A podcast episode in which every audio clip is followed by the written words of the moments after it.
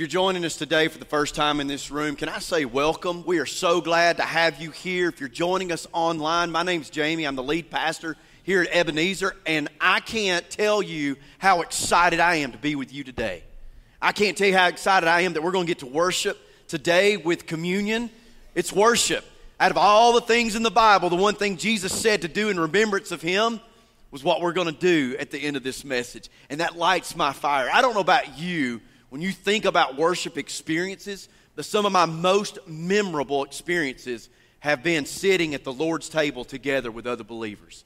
And so I'm excited about that today. And I'm excited because if you are here today and you are a guest, you've been here one time, two times, ten times, it doesn't matter. We, have, we really want to connect with you. We're not here to try to get you to sell our church. We just want to know what God's doing in your life and how we can partner with you wherever you are. So if you look in the back of the, the pew in front of you and see one of those connect cards, take and fill it out. Even if you are a member and you say, you know, I need to let the office know I've got a surgery coming up or I've got this thing going on in my life, would you take and fill the same card out and drop it off at our welcome desk or in our connection center? We just want to connect and minister alongside of you. And so if you take a few moments and do that, that would be awesome. And you need your study guide today because I'm going to use today's message. Maybe, I don't know if it's going to teach you something new, but I want to show you something that I do when I study the Bible. And so you're going to need that study guide and a pen. So you kind of look around behind you. If you're like, hey, I don't have a pen, maybe shoulder tap somebody, see if you can borrow one. Um, that's how I met a girl in college, trying to borrow a pen from somebody. No, I really did. I was standing in line. Back then, you used to have to stand in line to register. And I'm standing there and I'm talking to this, this young lady in front of me, and I was hitting on her. Um, Laura's not here to verify this story.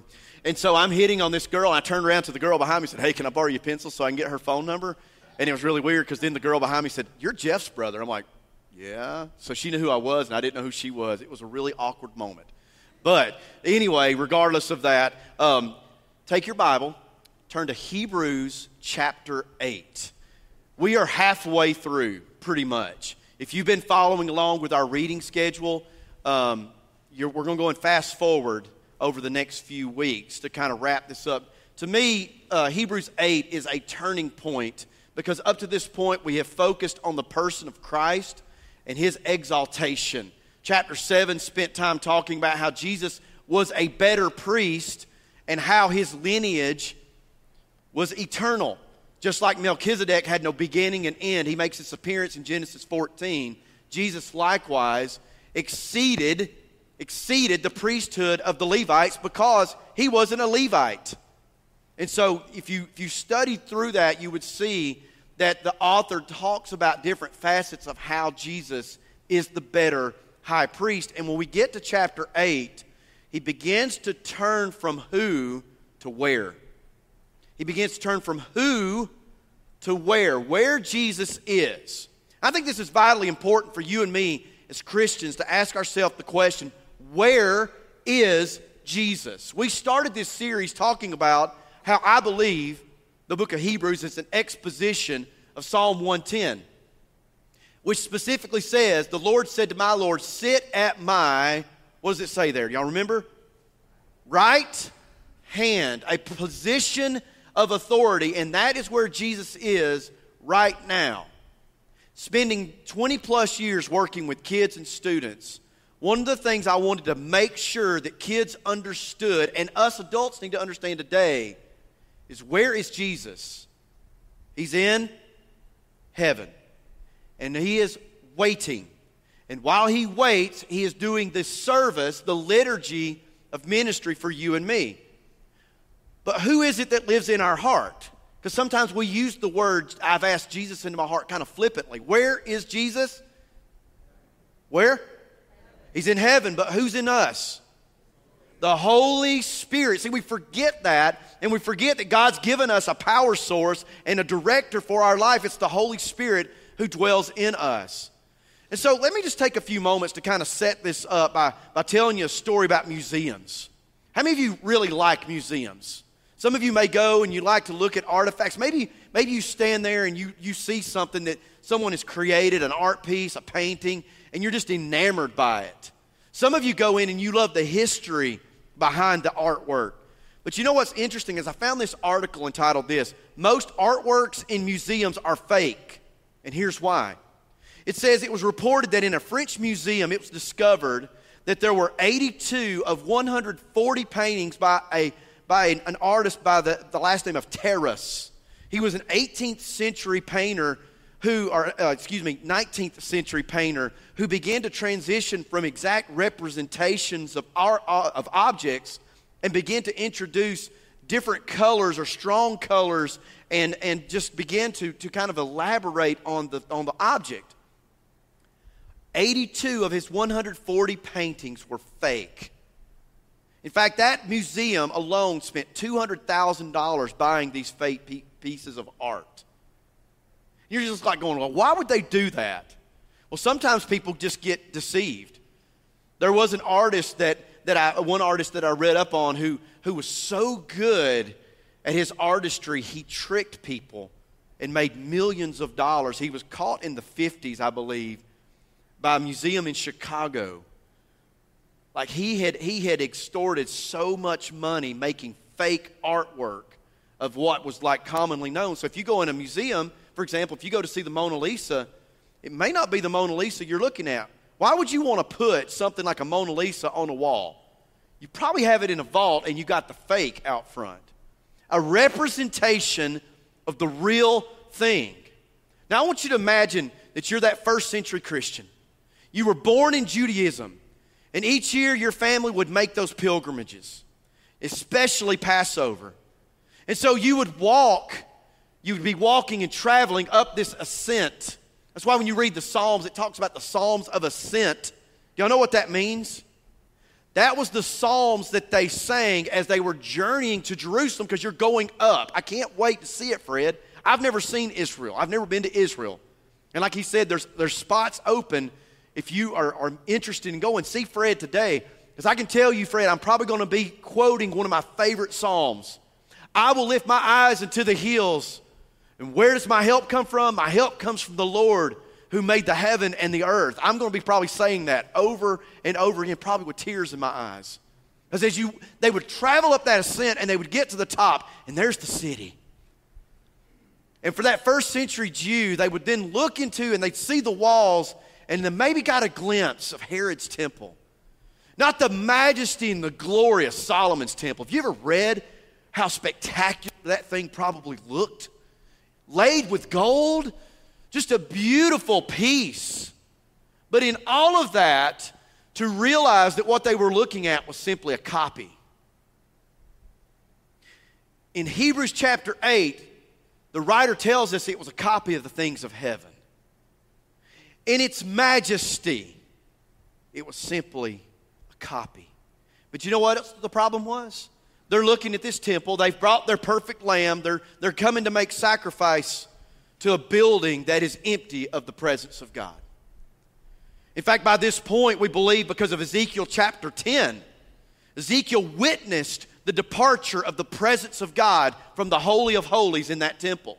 You see, no Jew could go and verify that the Ark of the Covenant was still even in there. After the deportation in 586 and and, and the, the city was destroyed by, by the Babylonians, nobody could verify that the Ark of Covenant was in there. Why? Because only the high priest could go in. We don't know what the high priest was going and sprinkling blood on. But that, that remember, the Ark of the Covenant was supposed to possess, be that place where the presence of God would come and dwell between the cherubim on what's called the mercy seat. And the high priest would sprinkle the blood on the mercy seat as a shield between the covenant law that condemned us and the presence of God. And so the blood would per- permit someone to come into the presence. See, I believe that everybody in this room has the same kind of need. We need a place, we need a people. We need a place where we can go into the presence of God, and we need a people or a person. Well, I believe that person is Jesus Christ. The thing that would identify, that would mark me, is Jesus Christ. And his place is in the very presence of God because he is God. It's really weird when you start using words just flippantly. You've got to think about what you're saying. Jesus Christ, the Son of God, sits in the presence of God the Father. But where is God's dwelling now on earth? Is there a building on the face of this planet that God has called his home? Where is his dwelling? Inside of those who have accepted Christ as Savior. We, according to Paul in Corinthians, are the temple of God. And so we need to understand that Jesus is our person and heaven is our place. In fact, I mean, think of it like this. I mean, uh, Reggie Joiner one time talking about kids. Kids need a place and a person. We can make practical application. Everybody, one of you in this room needs another Christian, a relationship with other believers, and you need a place. I think Ebenezer is a pretty cool place. You need a place and a person, just like Seinfeld had a Kramer in a diner. Friends had a Joey in a coffee house. Cheers had a Norm in a bar. I'm, I'm, I'm breaking your brain. And Andy Griffith had a Barney and a Mayberry. Who is your person and where is your place? And so, as I said, we're in chapter 8. Chapter 7 talked about how Jesus had exceeded, more than exceeded, the priesthood of the Levites. In fact, if you, if you give me just a few minutes, I, I want to summarize it he talks about that there was an encounter between Abraham and Melchizedek, which we read about in Genesis 14. And Melchizedek blesses Abraham, and Abraham paid a tithe to him. And so in the loins of Abraham was Levi, because Abraham would have Isaac, and Isaac would have Jacob, and Jacob would have Levi, right? That's some little bit of Jewish history there. But Abraham paid a tithe to Melchizedek, this priest of God. Remember, the king of righteousness, the king of peace. Peace. And so Levi indirectly pays a tithe to Melchizedek. And what the author basically is saying is this well, then that means that whoever Melchizedek is, Levi was below him. Does that make sense? And so, as it says in 712, there had to be a, cha- a change in the priesthood determined that there had to be a change in the law.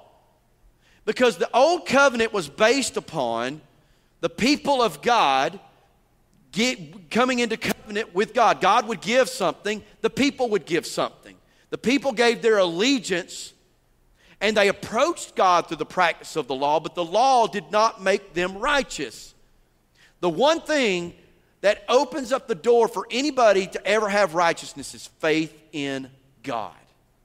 And so God said, I would bless you. In fact, any covenant that has ever been made has had to be cut. When you look at Genesis 15, after God says, I'm going to bless you, make you a, a nation, he then tells Abram, Go and take these animals, and I want you to cut them in half and lay their parts open. And the Bible says that God comes through with a flame between those parts. In 17, in 17, he continues that example by saying, I want all of your men to be circumcised. Again, a cutting. There's a covenant that has been cut. And anytime a covenant is cut, there's something given from both parties. God wants your allegiance and mine, our faith. And he says, I will bless you. So, how is it that Jesus has superseded that law? Because he completed that law. He completed the righteous requirement of the law and all of the sacrifices that had ever been made, millions and millions of sacrifices made by people for forgiveness of sin, Jesus did once for all. We don't have to make a physical sacrifice anymore. Why? Because Jesus did it. Y'all say it with me. Once for all. Say it again. Once for all. And so, why are we continuing to live a life where we think, and this is the message to the readers, that we need to think that we need to continue trying to do good stuff to show ourselves good. On any given day, your best righteousness is still filthy rags before the Lord. When we look at the cross, we see the beauty, the beauty of the holiness of God. And when we compare ourselves to the law, we see how despicable we really are. But the greatness of the grace and the mercy of God is that He would take somebody like you and me in our worst case and bring us to Himself because of what Jesus did on the cross. That deserves an amen. Because no one stands before Him, no one can stand before Him perfect in and of Himself. So now we get to this point, and He's going to begin to bring kind of a summary to this. and begin pointing to this new covenant that he's made with the people of God today. So, would you stand with me as we read six verses at the beginning of chapter 8? So, the scripture says this Now, the main point in what has been said is this We have such a high priest, and again, he's quoting just like in 1 3, Psalm 110, who has taken his seat at the right hand of the throne of the majesty in heaven a minister in the sanctuary in the true tabernacle, which the Lord pitched, not man. You see where he's going with this? We went from the person to the place. For every high priest is appointed to offer both gifts and sacrifices, so it is necessary that this high priest have something to offer. This high priest. Now, if he were on earth, he would not be a priest at all. Why? Because Jesus was of the tribe of Judah. He didn't line up with what the Levitical law said should, who should be making sacrifice. But he says, since there are those who offer gifts according to the law, he, he did not have that lineage. His lineage superseded the lineage of the Levites. He says, who serve a copy and shadow of the heavenly things. We talked about art pieces well, there it is. What you saw in the tabernacle, what you saw with the temple, was a copy of what the heaven looked like.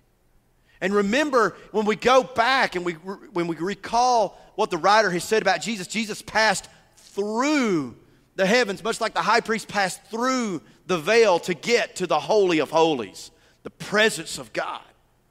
He says, excuse me, got choked. For he says, See, he's saying to Moses that you make all things according to the pattern which was shown to you on the mountain.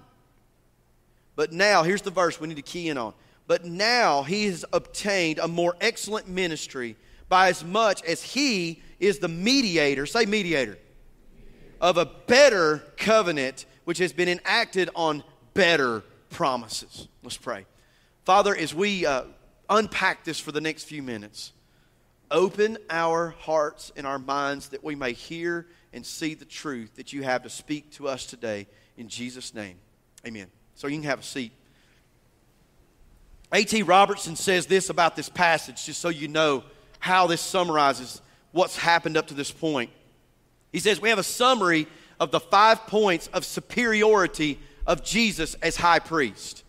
He himself is a priest better than Aaron, as shown in 8 1. He works in a better sanctuary. He offers a better sacrifice. He is a mediator of a better covenant, and his work is based upon better promises. Hence, his ministry is better as a whole. This is a better situation all the way around. You know why? It doesn't depend on you. Let me say that again, because some of you have come in here today and you've carried the weight of the world for seven days. Everything that the world could throw at you has been thrown at you this week. And you feel like it's your role to be the savior of your kids, of your family, of your neighborhood, even maybe even of your church. But can I tell you something? You bring nothing to the table. And that's not bad news. Jesus did it all, He paid it all. And what He's inviting us into Wherever you stand with the Lord today, He's inviting you to depend on Him and His ministry. He is our person, He is our people, He is Christ. And the tension that the author is arguing with the readers is this Jesus trumped the priest. He's better, He's at the right hand of God, which trumps their place of ministry because Jesus is in the place the temple was made of a copy of. They're traveling to Jerusalem if they had the chance to travel to Jerusalem and they're seeing all the things we talked about earlier the majesty of the city, which was still not even the, the, the, original. This was a copy of the copy of the copy. You ever have, you know, you go get keys made? Y'all got your keys with you, right? Well, you know, I had a new house key made, and it's pretty cool how they make keys today because it, it recorded my key in this little machine. So if I ever needed another one, I don't have to take this back. It'll just, I just type in my email address, log in, and it'll make me another key. But I used to make keys. I worked at a hardware store. if you take and try to make a copy of a copy, eventually your key will stop working because it's not exact. It's not true as that passage says. And so, for you and me today, we have to realize that the repetition of dead liturgy that didn't bring about the removal of sin does not accomplish anything in our life. They kept wanting to go back to the Levitical system, and Jesus, by appearing and becoming a better high priest, replaced that old system because he fulfilled it. Doesn't mean it didn't have a place, doesn't mean that it was bad. God doesn't make mistakes. What we learn in verses 7 and 8, it was the people who messed it up. God made a covenant with the people of Israel. In fact, He cut a covenant with them. He put half the people on one mountain, half the people on another mountain. And He said, If you keep my covenant, on one look, He looked at one mountain and said, I'll bless you. But if you don't keep my covenant, I will curse you. And it didn't take one book. They get through the book of Joshua, they've taken the promised land. And by the time you get to Judges, man, you want to read something that's jacked up, that's worse than daytime television, soap operas? Read the book of Judges. Man's wife is murdered. He cuts her up into 12 parts and sends a part to each of the Israel tribes. That's jacked up. That's messed up. That's how messed up. It didn't take a generation or two for them to fall in to apostasy. And he's telling these readers, why do you want to go back to something that is no longer effective? So entertain me for a moment. I want to, I want to show you something that I do. I have an image, hopefully, that we're going to be able to put on the screen. I have printed in your study guide 8 6, the verse. And so I'm going to bring back to your memory some English. Now, when you took English, you should have learned that when you look at the subject of a sentence, you draw one line under it, right? And if you're any English teachers in here, know that I'm probably going to break the system. This is my system. But when there is a primary verb or a verb of a sentence, you do two lines. So if you notice, I want you to draw a line under the word he, the pronoun, and two lines under has obtained. That is a perfect tense verb. In other words, it's completely completed. He has obtained something, the direct object of this sentence, which is a more excellent ministry. He could have said just ministry, but he wanted to highlight the greatness of the service of Christ. Remember, Jesus said, I did not come to be served, but to serve and give my life a ransom for many. Right here it is. But that's a conjunction that's summarizing those other five verses. Remember what he said? He's a higher, better high priest in a better place, and Moses made the copy of the heavens, and that's where Jesus is. And so what I did was I put the word now, now is an adverb. I drew a line over to obtain because it tells you now, not later, not soon to come, now.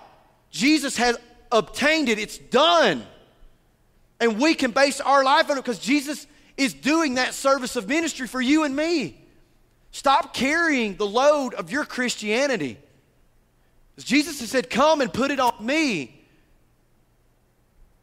Take his yoke upon you. Right? Isn't that what he taught? Because he has done the work. Now, go to the next part of this sentence because I believe this is the primary verb. He is. Single line, double line. Linking verb is. Well, what is the He? Well, He is, and I put another line under the mediator because He equals the mediator. A mediator is somebody who stands the gap, that negotiates. It's a, it's a legal term. Jesus is the mediator now of a better covenant. In the old covenant, the mediation was rested upon the Levitical priesthood, which was finite, fallible human beings that was mediating the covenant between the people of Israel and God. But look at this by as much as. In that kind of adverbial phrase, he is saying that he's obtained a more excellent ministry by as much as. This is, the, this is what it's based on. He's the mediator. Folks, he's our mediator. He sits by God the Father and he's mediating for you and me. And that's why I think it's important for us when we consider the phrase, Jesus is in my heart, He's not in your heart. The Holy Spirit lives inside of you. The mark of this new covenant, Jesus is in heaven. And it's important to remember that for two reasons. Number one, He's praying for you and me. He knows what you're going through, and He's big enough to take care of all of us. But the second thing we need to remember is He's sitting. because he completely completed his work. He's not getting up and down. He's not making more sacrifices because he made the ultimate sacrifice. Here's the third thing you need to think about. He's sitting because he's waiting. Remember, Psalm 110 said, Until I make your enemies your footstool. Jesus is coming back, ladies and gentlemen. And we don't know when he's coming back. We don't need to play Russian roulette with the fact that we don't know when Jesus is coming back. We need to do business with God now, and we need to be about the business of God so that those around us will come to know who He is. Don't play with death.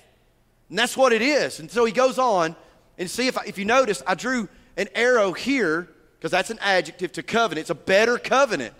That word appears almost 15 to 20 times in this book. Better, better, better, better, better. Why? Because what Jesus brought is better than anything. And so then, here's the word covenant, which is serving as the subject for the last verb has been enacted. Just bought a house, sat in a lawyer's office, signed my name on some documents, went into debt again. This is perfect tense again. This covenant has been enacted on better promises. Don't you want to know what those promises are? I do. How can God's promises get any better? Because the God that makes a promise will always keep his word. That's why I believe that when Jesus comes back, he's going to rule on the earth for a thousand years because he made a promise that he would.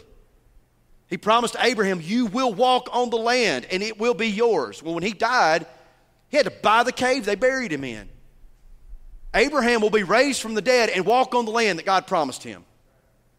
And I believe Jesus is going to come back and sit on the throne of Israel as the son of David, the eternal king.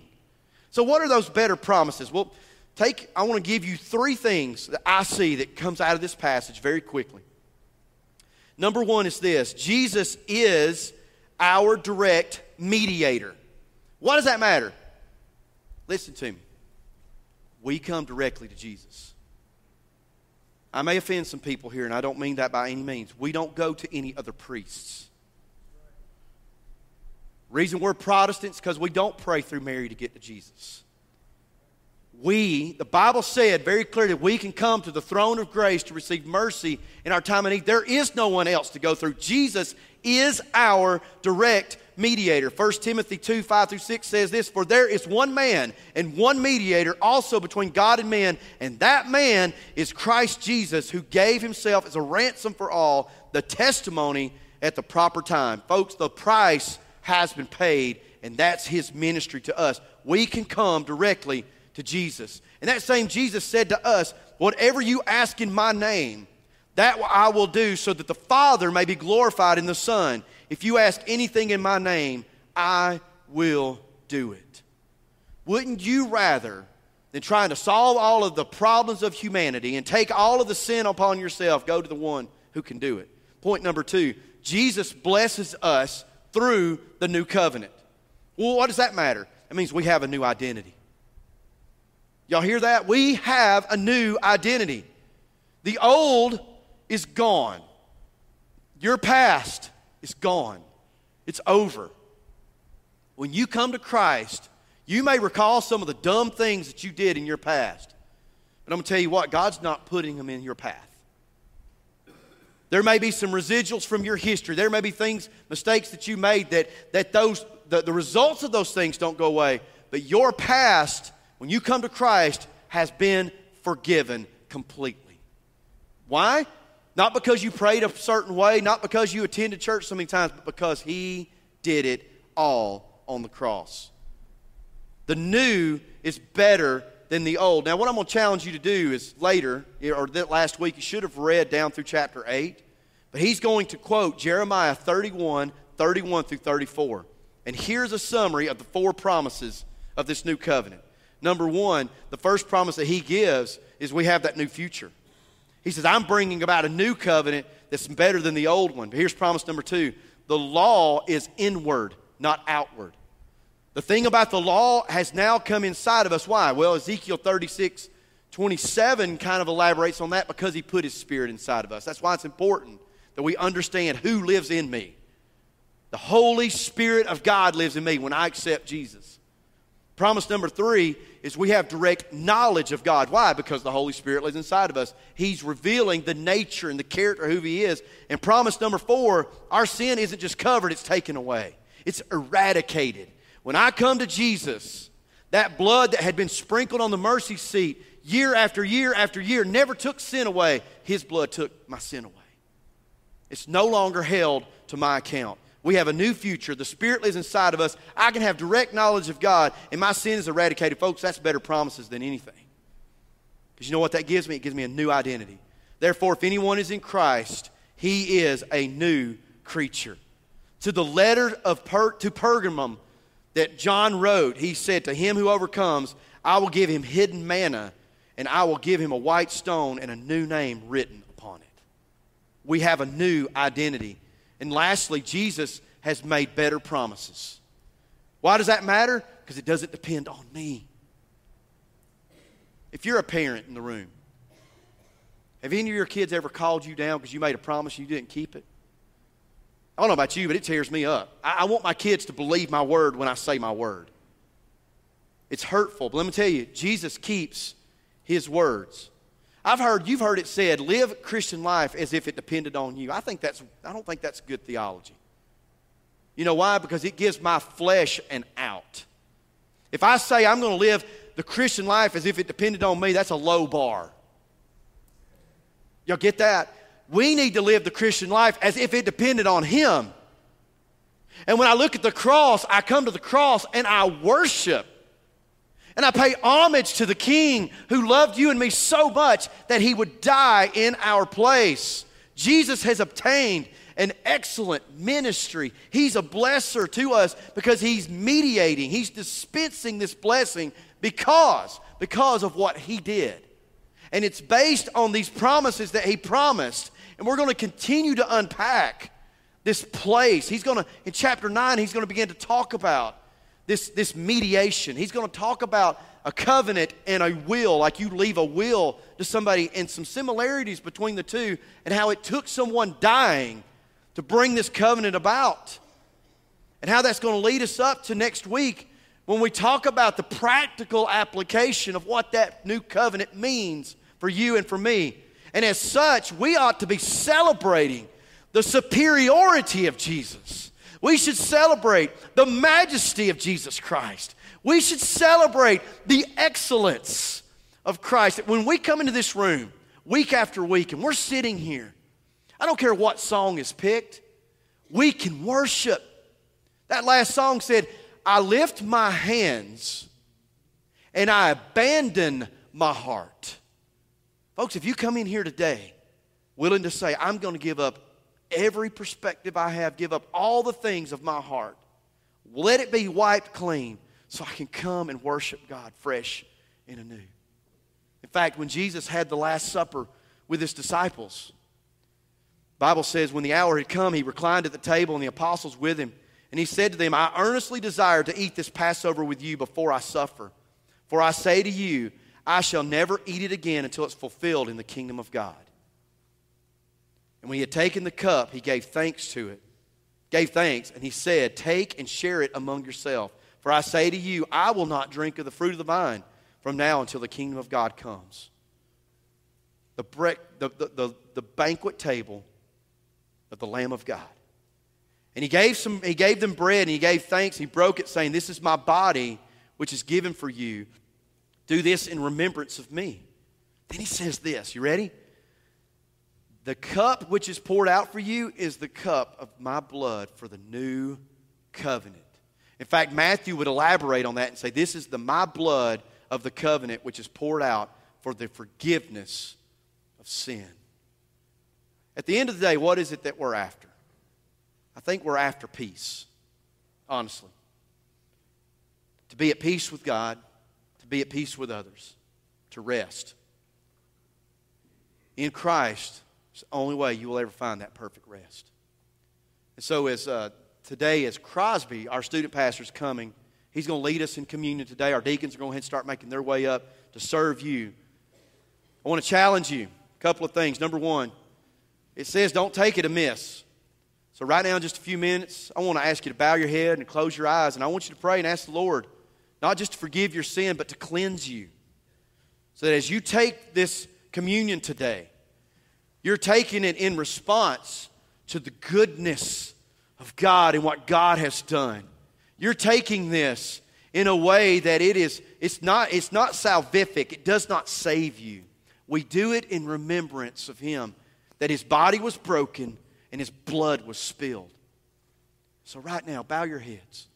And to yourself, I want you to say a little prayer and ask the Lord to wash you, cleanse you, purify you as you get ready to take this communion in such a way that all walls are removed and we are knit together as one.